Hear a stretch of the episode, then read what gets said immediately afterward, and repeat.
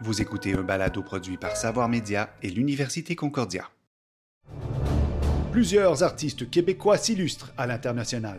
Pensons à Guy Laliberté, à Céline Dion ou à Denis Villeneuve. Et le monde de la BD n'y fait pas exception, grâce à l'illustrateur Yannick Paquette, un Montréalais qui a prêté son coup de crayon à des icônes super-héroïques telles que Batman, Superman et Wonder Woman. Dans cet épisode, nous explorerons son travail avec le professeur Jean-Philippe Warren et l'expert de la BD, Philippe Rioux. Toi, Philippe, t'aimes tellement la bande dessinée de super-héros. T'as jamais pensé à en faire? Oui, j'aurais aimé ça, mais c'est tout ce que je sais faire. Ouais, je pense que t'es mieux de rester chercheur. Je m'appelle Philippe Rioux, je suis chercheur postdoctoral et j'étudie les super-héros.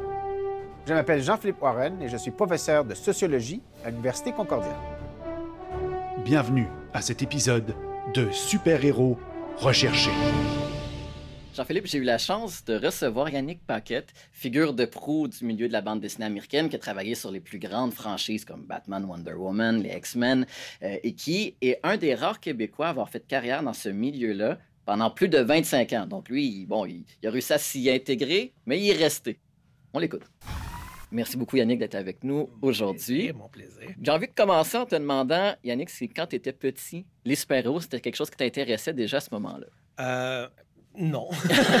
non, parce que en tant que Québécois, j'étais plus en train de lire Tintin, puis Astérix, puis plus la, BD franco-belge. Les super-héros, c'est arrivé beaucoup plus tard, là, quand j'ai découvert les versions euh, en français horriblement traduites par euh, Héritage. Ouais. Mais initialement, mes héros de jeunesse, là, vraiment, là, c'était Gottlieb, ça, la BD franco-belge. À quoi ressemble ta formation là, pour, euh, pour acquérir donc, des outils qui vont te servir durant ta carrière? Ouais, ben moi j'ai étudié en sciences, donc euh, c'est à peine relié, peut-être une éthique de travail, là, mais au cégep, je suis allé en art. Les genres d'éducation qui étaient disponibles à ce moment-là, c'était beaucoup axé sur l'art de galerie, l'art contemporain. J'ai l'impression que les, euh, les professeurs là, c'était du monde qui avait étudié avec ceux qui avaient fait le refus global, fait qu'ils nous poussaient bien gros, que c'était ça l'art au Québec, tu sais. Tandis que moi, c'était clairement de l'art commercial.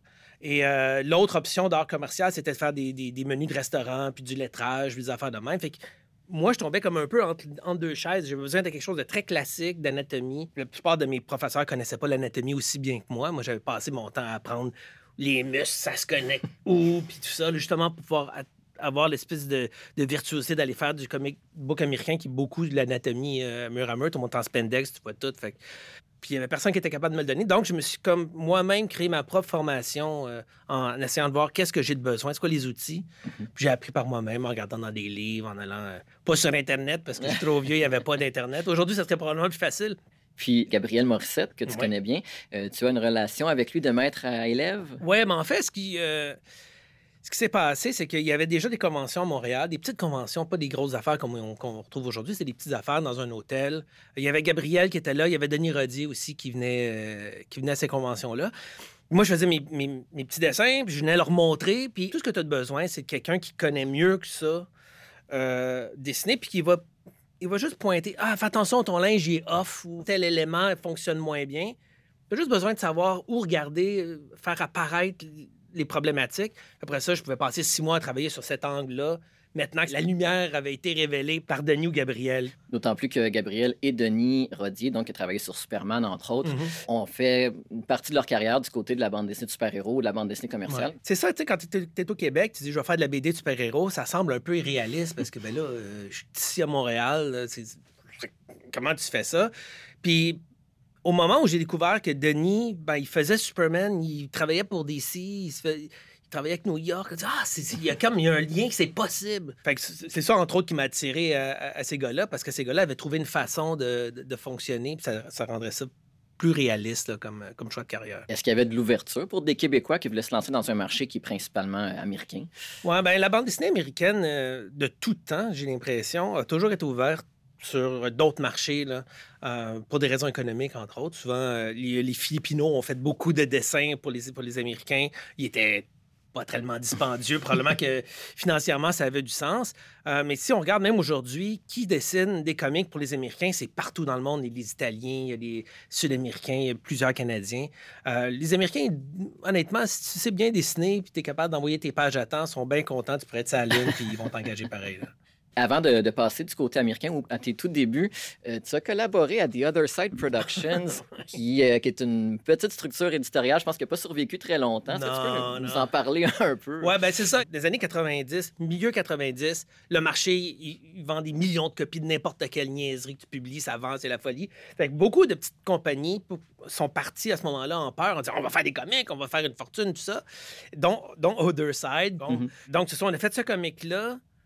Puis, genre, un an après, l'industrie crashait. Fait que toutes ces petites compagnies-là qui, qui avaient eu une espèce de lueur d'espoir de faire de l'argent avec ça, sont toutes parties. Là. Puis une chose qui est peut-être étonnante quand on connaît un petit peu ta production qui a suivi, c'est que cette bande dessinée-là est assez humoristique, peut-être même un peu parodique, donc il y a déjà un regard critique porté sur le super-héros. Moi, personnellement, c'est plus là-dedans que je suis à l'aise. Tu sais, il y en a qui ont la fibre du super-héros, puis genre, non, Capitaine America, l'aigle, les valeurs, la justice, puis là, ils sont comme, ben, ils sont émus de ça, puis ils dessinent ça, puis ça pleure en même temps, parce que la vérité, puis...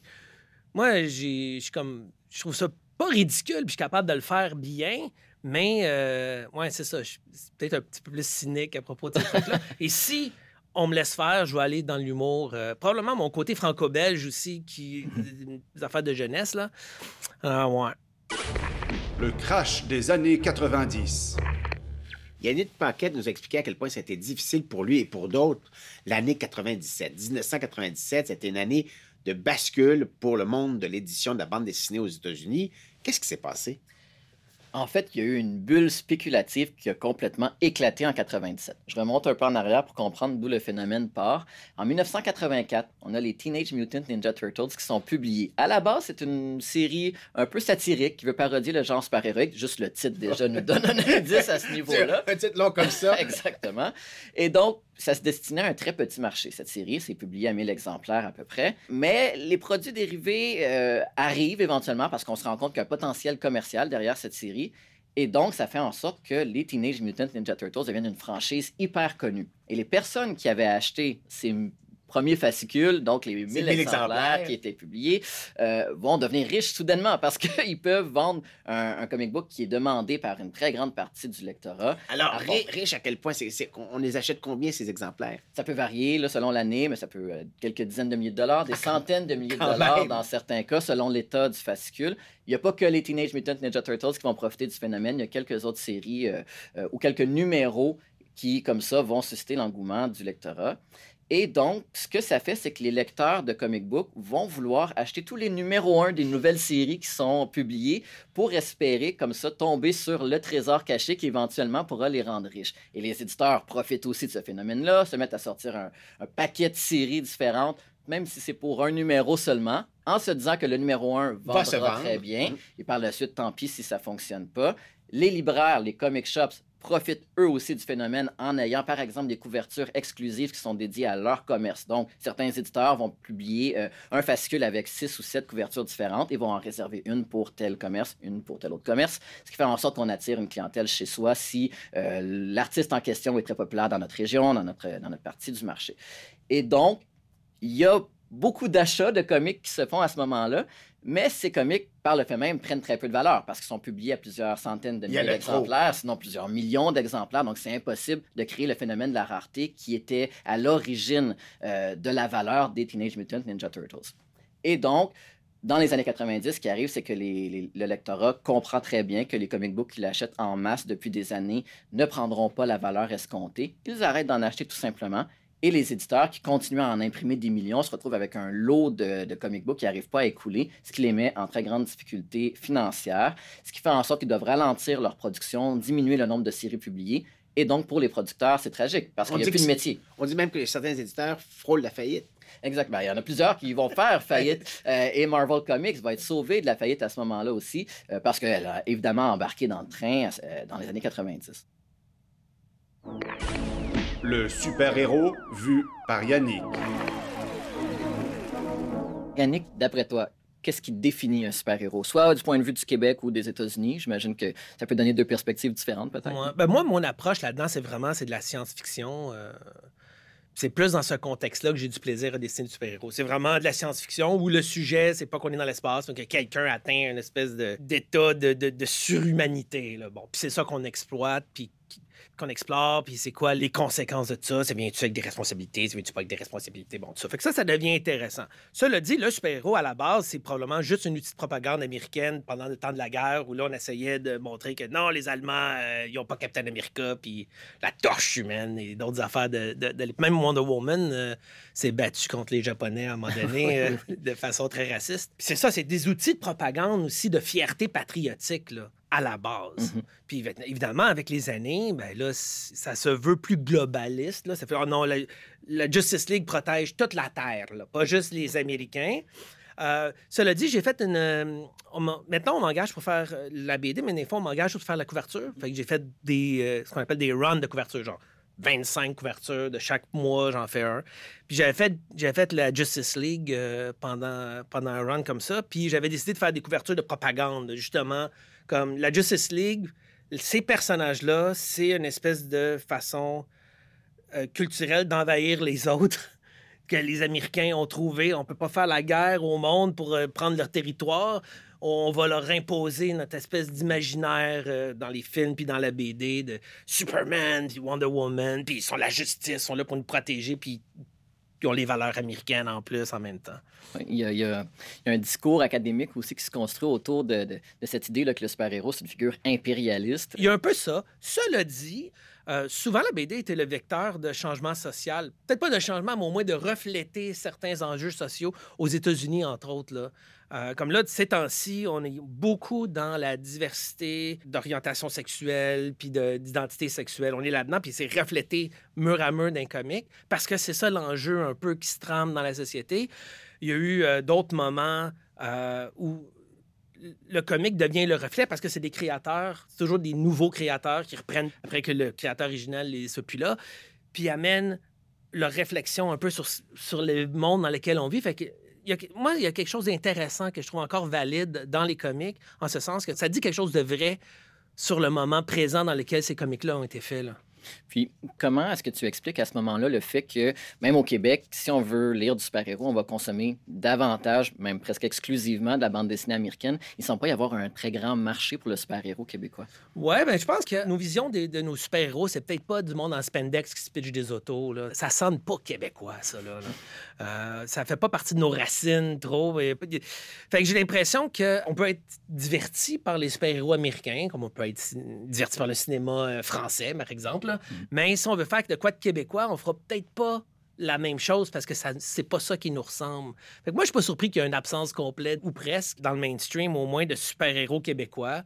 Euh, Il y en a pas vraiment de super-héros français en France. Là. Il y a eu euh, quoi, Capitaine Dupont, je sais pas trop quoi, le truc de ouais, de- de Gottlieb, un peu. euh, mais ça- encore une fois, c'est une grosse farce. Là. Il y a juste vraiment les Américains qui prennent ça sérieux. Puis un peu les, les, euh, les, les Britanniques. là. Même encore, eux autres, c'est plus de la science-fiction que véritablement le, le- le super-héros euh, classique. C'est vrai, les, les auteurs britanniques de super-héros souvent vont travailler pour des éditeurs américains Ouais, aussi. c'est ça. Puis quand ils le font comme Alan Moore, puis même Al- puis Grant Morrison, Mhm. quand ils débarquent aux États-Unis, ils ont la fraîcheur de pouvoir regarder ça un petit peu comme ouais, c'est comme c'est un peu des c'est un peu un cirque là. Ah oui, ils ont une lecture au second degré, disons. Ouais, là, ça. Mark Miller, c'est un des spécialistes de regarder ça avec une petite pincette de Est-ce que ça peut euh, expliquer le fait que tu collabores fréquemment avec Grant Morrison? Est-ce que vous partagez un petit peu ce, regard-là sur le, genre? Peut-être. Moi, quand je choisis mes projets, j'essaie de trouver des auteurs qui vont raconter quelque chose de différent, qui vont, ça vaut la peine de dessiner cette histoire-là, parce que pas tout le temps, mais souvent, les auteurs américains approchent ce matériel-là avec beaucoup trop de respect, quasiment. C'est comme, ah, ils ont grandi avec ça, puis ça, représente quelque chose de vrai, puis de pur, puis ils, sont, veulent pas trop briser la machine. Tandis que Grant Morrison, dans tous les projets que j'ai faits, a pas peur de débarquer, de... puis genre, aller prendre l'angle que personne veut toucher parce que c'est un peu étrange, comme dans le cas de Wonder Woman, c'est ça qu'on a fait, entre autres. C'est un personnage qui était là depuis les années 40. Fait qu'à un moment donné, t'as-tu tout dit? Tu peux pas redire toujours la même affaire. Faut que tu explores des nouvelles facettes de- du bijou, voir s'il n'y a pas un angle qui correspond à une sensibilité moderne qui, ah oui, ça c'est intéressant. Fait qu'on s'en empare. Voilà. Donc, lui arrive avec des concepts éclatés. Toi, comment Mhm. ça se transpose euh, sur le plan des illustrations? Euh, ben moi, moi j'essaie toujours de changer euh, mon langage graphique en fonction de c'est quoi que l'histoire euh, nécessite. Il y a ça, mais il y a aussi, euh, depuis plusieurs années, j'essaie de voir comment je peux faire que la BD que je dessine soit plus que des storyboards parce que souvent, ça peut être réduit à quelque chose de très simple qui peut ressembler justement à un découpage pour faire un film ou faire une, télésérie par la suite. Et moi, j'essaie de toujours, autant que possible, de capitaliser sur les ressources de storytelling que la BD peut faire et que les autres médiums peuvent pas faire, dont les tours de cases. Dans Wonder Woman 1, il y a beaucoup de travail de tours de cases, un peu comme euh, des lettres motifs en, en musique. Là. Mhm. Euh, pour ceux qui aiment bien Star Wars, il y a comme le thème de Léa, le thème de, de, de- de Yoda, le thème de Darth Vader, tout ça. Fait que même si tu vois pas Darth Vader, mais tu entends la musique, tu sais que, OK, thématiquement, on parle de ce personnage-là. Euh, donc, moi, j'ai introduit ça dans mes comics où le tour de case peut arriver avant une situation juste pour amener un peu comme une trame sonore. Mhm. Oui, bien, on, on le voit dès Swamp Thing, en fait, euh, Mhm. les passages où des humains normaux là, interagissent, euh, sont, euh, on voit les cases découpées par des gouttières traditionnelles, là, les espèces Mhm. d'encadrés blancs. Mais dès que Swamp Thing est dans les parages, là, il commence à y avoir des lianes, par exemple, qui apparaissent autour des personnages ou Ouais. des, des, bon, des tentacules ou ce genre d'éléments végétaux-là. Donc, euh, effectivement, tu es un des seuls à faire ça, je pense, en bande dessinée commerciale. Tu donnes du travail, par exemple, en faisant ça? Ouais, mais souvent, moi, j'ai. Là, ces temps-ci, en fait, je dessine pour les Européens, juste pour, pour mélanger ça. Je suis en train de faire euh, Incal, Mhm. le- l'espèce de livre mythique de Moebius et de Jodorowsky. Bon, ils en ressortent un nouveau, je suis en train de dessiner. Puis j'ai importé un petit peu de ces espèces de concepts de, de, de, de cases un peu euh, étranges. Et c'est la première chose que je dessine. là. Je- J'ai fait mon découpage, après ça, je dessine toutes mes cases. Ça peut me prendre deux semaines. Juste dessiner le- dans, le cadre, dans le cadre de l'Incal, c'est des affaires très compliquées. Là. Fait que je dessine mes cases, puis après ça, je peux dessiner ce qu'il y a à l'intérieur. Mais pour moi, l'histoire, le, le- le verbe est déjà là. Après ça, c'est juste la technique, dessiner les. Puis, comment ça se passe au niveau de l'ancrage? Parce que je pense que tu fais très rarement ton propre ancrage ou... euh, Ancrer, c'est stressant. On va se le dire. là. Moi, quand j'étais jeune, des histoires de, de Other Side, là, les premiers trucs, là, euh, je pense que je me suis ancré en partie là-dessus. Là, tu dessines une affaire au crayonné. Hum, c'est beau, ah, c'est c'est parfait. Je sais pas comment j'ai réussi à faire ça, mais bon. Tu en vas te coucher, là, t'essaies de, le lendemain, tu essaies d'ancrer, mais là, ça déborde un peu, là, tu perds le contrôle, là, tu mets du blanc, là, tu te rappelles plus, ça fait une croûte, là, tu te couches après, t'es stressé, j'ai tout détruit, mon beau travail. En tout cas, j'avais une relation extrêmement tortureuse à l'ancrage. Euh, Puis pour être un bon encreur, justement, Denis Rodier est un excellent encreur. Ça prend une espèce de zen, mais ça prend aussi une capacité de travailler rapidement. Tu veux faire un trait élégant de pinceau, faut pas que tu sois comme. Puis là, toutes les petites vibrations de ta nervosité sont, sont traduites dans un ancrage un peu. Non, il faut que tu fasses une ligne d'un trait, puis là, tu as quelque chose d'élégant et souple, mais ça prend une espèce euh, de courage euh, que moi, j'ai pas, en fait. Fait que j'ai décidé de, bon, je vais travailler avec des encreurs dans l'industrie du comique. euh, Mhm. le travail est réparti. Tu as un scénariste, un dessinateur qui fait du crayonné, tu as quelqu'un qui va faire euh, l'ancrage, un coloriste, un lettreur. euh, bon. Mais j'avais toujours un œil sur euh, euh, le digital. Mhm. Il y a. Wacom faisait à l'époque des tablettes graphiques où tu pouvais dessiner, puis ça apparaissait sur l'écran. Puis il y avait des amis au studio qui faisaient la couleur. La couleur a souvent, depuis très longtemps, été faite par ça. Là, tu dessines ici, puis ça apparaît là. tu sais. Mais moi, j'étais comme. J'avais de la misère à dessiner ici, puis ça apparaît là. J'essayais de faire un rond, ça donnait une espèce d'œuf difforme. J'étais incapable de faire ça. Puis j'attendais la technologie où ces deux affaires-là étaient pour être mixées en un seul objet. Et euh, c'est arrivé éventuellement, justement, dans le bout de 2000, euh, 2008-2010. Euh, les Cintiq sont des écrans, comme des écrans de moniteur, mais tu peux y aller avec un stylet et dessiner directement là-dessus. Donc, ça, ça, a ouvert la porte pour moi en tant qu'encreur. Parce que là, tu pouvais faire ton espèce de coup daring Mhm, mhm. euh, un peu maniaque. Puis si ça marche pas, tu peux le refaire 10, 15, 20, 30 fois. Puis, vu que tu n'as pas peur, tu le fais une première fois, puis souvent, c'est bien correct. Mhm, mhm. Donc ça, c'était ma, c'était la porte qui m'a permis d'ancrer moi-même. Et depuis ce temps-là, j'ai jamais été ancré. D'une certaine façon, même, il n'y a même plus vraiment de crayonné. Souvent, je vais faire un- une affaire un peu rough, puis je vais y aller directement à l'ancrage sur la Cintiq en me disant, bon, je peux toujours retravailler si ça marche pas. Puis la plupart du temps, ça marche du premier coup. Est-ce que ça te donne plus de temps pour faire tes dessins aujourd'hui ou si les attentes des éditeurs ont changé de toute manière? Ben, j'ai pas l'impression que les attentes des éditeurs ont, euh, ont changé particulièrement, mais moi, le digital m'a permis de sauver du temps parce que si je faisais aujourd'hui ce que je fais en papier, ça serait, ça serait irréaliste. là. C'est trop complexe, c'est trop chargé de trucs. Mais le temps que j'ai sauvé, je l'ai réinvesti en détails puis en complexité. Fait que finalement, ça m'a pris un petit peu plus de temps de travailler digital que sur papier. Mais euh, c'est beaucoup plus baroque. Ça ressemble beaucoup plus à ce que, ce que moi, ça m'aurait tenté de faire. Parce que quand j'ai, commencé dans BD, américaine, c'était clair que le, mot d'ordre, c'était de trouver des shortcuts puis essayer de faire des sacrifices graphiques en disant, ben non, tu peux pas, pas dessiner une foule au complet parce que t'as juste pas le temps. Fait il y a des techniques. Là. Tu mets une tête en premier plan qui fait le trois quarts de l'image, puis entre deux, deux grosses têtes, t'as comme plein de petites têtes. T'as l'impression d'être dans une foule, mais dans le fond, t'as dessiné deux, deux derrière de tête. Fait y a plein de, il y a plein de techniques. euh, ça, c'est la plus obvious, mais il y en a plein de façon à charcuter dans, dans la production. Mais il y a toujours un petit coup. L'artiste, il est toujours comme. Ah, Ah c'est ouais. un sacrifice, c'est un, euh, c'est un coupage de coin rond, tu sais. Quand probablement l'histoire aurait été mieux portée par quelque chose de grandiose, bien étoffé. Là. Comment se passe ton rapport collaboratif avec le scénariste? Est-ce qu'il a tendance à te donner plusieurs consignes? Premièrement, le- le- les, les- les écrivains comme tels, c'est des relations complètement différentes. J'ai travaillé avec Alan Moore pendant deux ans, on s'est jamais parlé. Euh, c'était compliqué à l'époque. Alan Moore, c'est comme un être un peu mythique et, et- et magique, euh, qui a l'air magique, qui a l'air d'un sorcier et tout. Mais qui se définit comme un magicien d'ailleurs. Lui-même, il, a- l'air de ça. Il l'est probablement. Mhm. Mais à l'époque, hey, c'était l'enfer. Si je voulais parler à, à Alan, il fallait que j'envoie un fax d'abord parce qu'il y avait comme un seul, une seule ligne téléphonique qui était toujours pluguée dans, le- dans le fax. Fait que t'envoyais un fax pour dire que j'aimerais te parler au téléphone. Il allait débrancher ça, repluguer. là. Là, tu pouvais l'appeler. En tout cas, c'était... c'était compliqué. Puis à l'époque, j'étais bilingue, mais pas super, super bilingue. Puis le monde me terrifiait. Ah non, Alan, il y a comme un accent, tu vas rien comprendre. Puis, puis j'étais un gros fan d'Alan Moore. J'ai comme pas osé, j'aurais dû. Mais il m'envoyait des scénarios de 100 pages pour un comique de 22 pages. Donc, euh, tu lis ça, puis t'as pas de questions. là. T'en sais trop. J'ai fait deux ans avec lui. Le projet après, c'était la première fois que je travaillais avec Grant Morrison, justement. Puis Grant, son script, lui, c'était 11 pages avec des couleurs différentes, avec des, pas de dialogue, quelque chose de comme un embryon, là, tellement abstrait en fait que j'avais demandé à mon éditeur de vérifier si le fichier n'était pas corrompu puis ou s'il était compatible avec mon, mon, mon traitement de texte parce que ça n'avait aucun sens. Je manquais des morceaux. puis- ah non, c'est ça, c'est ça, travailler avec Grant, c'est ça que tu as.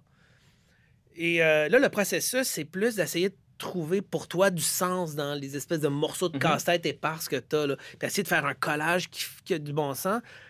Puis Grant, c'est ça qu'il aime. Il veut laisser une part de, créativité à tout le monde. Tout le monde doit se débrouiller un peu avec la folie qu'ils viennent de pitcher des airs. Et euh, il a aimé ce que j'ai fait à tel point où on a travaillé après ça pendant des années. On a fait plein de projets ensemble. Mais ma relation avec lui, c'est beaucoup plus de, ce niveau créatif-là. là. Un des gens de dare. Là. Faire une affaire qui se peut pas. Dessine un, cube à huit dimensions. comment tu t'en sors avec ça? Bon, c'est plus ça. Après ça, j'ai fait euh, avec euh, quelqu'un comme euh, Scott Snyder, j'ai fait Swamp Thing, j'ai fait euh, quelques Batman. Lui, c'est très différent. Lui, on parle au téléphone, puis c'est vraiment un contact humain où euh, on discute que ça nous tente de faire. Il y a des- comics qui ont été discutés dans, de- dans des bars. ça. Toi et tes collaborateurs travaillez sur des figures qui sont mythiques. Batman, on sait, c'est une création qui date des années 30. Euh, même chose pour Wonder Woman, des années 40. Donc, c'est des, des figures emblématiques de la culture populaire américaine nord-américaine. Quelle euh, flexibilité on te donne pour réinventer leur look? Il y, a, il y a une espèce de culte de l'auteur dans- maintenant là, en, BD. Il y a des gens qui vont suivre Batman, mais il y a des gens qui vont suivre euh, Sean Murphy, maison, Mhm. qui est un auteur qui a fait Batman, qui a fait d'autres choses aussi, mais ils vont suivre peu importe son projet, ses projets. Ils aiment, son- ils aiment sa technique, ils aiment le look que ça donne, ça. Donc, ce qui se passe, c'est qu'à un moment donné, les éditeurs, quand ils ont compris ça, ils ont fait OK, on veut mettre de l'avant nos propriétés intellectuelles, mais aussi faire du marketing sur Ah, c'est lui qui dessine, euh, c'est lui qui elle qui écrit, whatever. Donc, il encourage à ce que les artistes arrivent avec quelque chose d'unique graphiquement. Ce qui fait donc qu'il n'y a pas vraiment de limite. Il y a comme plein de façons d'approcher ces personnages-là. Les costumes sont assez simples que Superman, à partir du moment que tu as le logo de quelqu'un dans un suit bleu avec une cape, tu peux faire à peu près n'importe quoi, puis tu sais que c'est ça. Un de mes auteurs euh, favoris, Tim Cell, avait fait une série de Superman où Superman avait l'air d'un espèce de. pas musclé, mais genre. Un peu gros, mais tu sais, capable. là. avec un petit logo. Puis il y a d'autres, des, des dessinateurs qui sont clairement des, des, des, des maniaques d'anatomie puis de, de, de bodybuilding. Puis là, les autres vont tous dessiner les veines sur chacun des muscles. Puis bon. Ben justement, dans Wonder Woman, euh, tu t'amuses avec ça. là. On retrouve toutes sortes de costumes qui font allusion à différentes influences de l'histoire du personnage. Euh, dans le deuxième volume, entre autres, il y a une intervention de Wonder Woman dans un pays euh, arabe. Et donc, et là, elle porte euh, le niqab, si je me souviens ouais. bien. quand on joue avec des codes culturels qui sont pas ceux de la bande dessinée américaine, comment on, on peut arriver à faire ça avec doigté? ou- Ouais, ben ça, c'est le genre de truc que Grant Morrison va pitcher de même. Là. Ah, elle est voilée, puis elle s'en va. Tu sais, puis Wonder Woman, qui est une icône féministe, puis là, cette histoire-là, parce que, aïe, aïe, c'est comme. Merci, là. euh, c'est une belle grenade, là. Je sais pas trop quoi faire avec ça. Euh, j'ai été chanceux dans, le, ce contexte-là. C'est qu'au studio, euh, on a une musulmane qui dessine aussi pour la bande dessinée américaine. Puis je dis, Hey, j'ai besoin d'aide, il faut que ça soit legit. Elle apporte le voile et tout. J'ai travaillé avec elle pour faire, ce design-là. Mais moi, mon fun là-dedans, c'est d'aller faire voyager le lecteur. Les Américains sont moins pires maintenant, mais historiquement, là, je me rappelle, les X-Men allaient en- à Paris, là, ça avait l'air d'un genre de New York, mais avec la tour Eiffel dans chacun. Surtout que tu peux voir un, un- un petit ciel, la tour Eiffel. Ah, elles sont à Paris. Mais Ah oui. culturellement, ça ressemble pas pantoute à Paris, puis... J'imagine que quelqu'un, un Parisien qui lit euh, un X-Men, font comme Ah, c'est les Américains. Puis, ça fait que euh, culturellement, ils sont assez sais, là, ils s'en foutent, puis Mhm. c'est pour eux.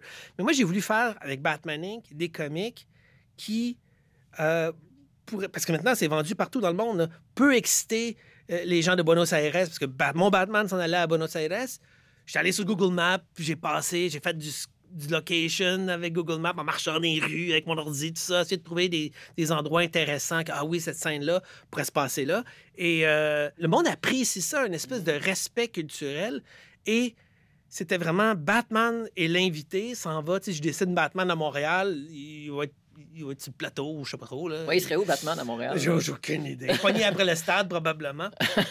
Mais euh, y a- c'est ça, l'espèce de, un- juste un respect culturel. Même chose, il est allé au Japon. Mhm. J'étais allé voir des Japonais, j'ai essayé, j'ai- j'ai j'ai- j'ai voulu faire traduire des affaires pour tout mon signalage. Toutes les pancartes sont, sont- c'est du vrai japonais. Évidemment, aucun Américain va pouvoir euh, apprécier que Catwoman saute sur une pancarte, c'est marqué chat dessus. Euh, mais les quelques quatre lecteurs japonais vont voir que j'ai fait mon travail et je les ai traités avec respect. Est-ce que c'est quelque chose qui t'intéresserait, toi, de développer ton propre univers, euh, ta bande dessinée que tu scénariserais, que tu illustrerais? Peut-être éventuellement, euh, ça va faire partie de mon plan de match. Euh, là, c'est ça. Quand j'ai. euh, juste après Wonder Woman Earth One, qui était un, un- un travail colossal, ça m'a pris quatre ans quasiment à faire. Je me suis fait approcher par les humanoïdes associés pour reprendre l'incal. Moi, j'étais un gros fan de Moebius. fait que- C'est dur de dire non, ouais. De, de refuser ça. Mais faire de quelque chose qui me ressemble pour de vrai, euh, c'est intéressant. Parce que souvent, bon, je vais dessiner. euh, Batman, c'est le fun, mais ça correspond plus peut-être à l'enfant. Tu sais, le, le- le petit Yannick, yeah, Batman! Puis là, le, le- le Yannick de quasiment 50 ans, il est comme, ouais, c'est de la job, c'est du- je, vais, me- je vais être payé. Il n'y a plus la passion nécessairement. Puis ça me ressemble pas, c'est pas le genre de truc que moi je lirais de toute façon. Fait que peut-être que je suis en- je suis au moment, je suis à la croisée des chemins là, pour essayer de trouver quelque chose qui me ressemble pour vrai. Ben, si jamais tu prends une pause, on va se souhaiter qu'elle soit très courte et que tu nous reviennes avec ta création originale. là, Bon, excellent. Ne manquez pas le dernier épisode. Où l'on abordera l'avenir du super-héros québécois. Vous venez d'écouter un épisode de Super-héros recherchés, un balado produit par Savoir Média et l'Université Concordia. Contenu et animation, Philippe Rioux et Jean-Philippe Warren. Invité, Yannick Paquette. Réalisation, montage et narration, Charles Massicotte. Prise de son, Salvatore Barrera. Mix et habillage sonore, Michel Marié. Musique, BAM Music Library. Production déléguée, Véronique Gaba. Production exécutive, Nadine Dufour. Super-héros recherché a été produit avec la participation financière du Service de la recherche de l'Université Concordia et du gouvernement du Québec.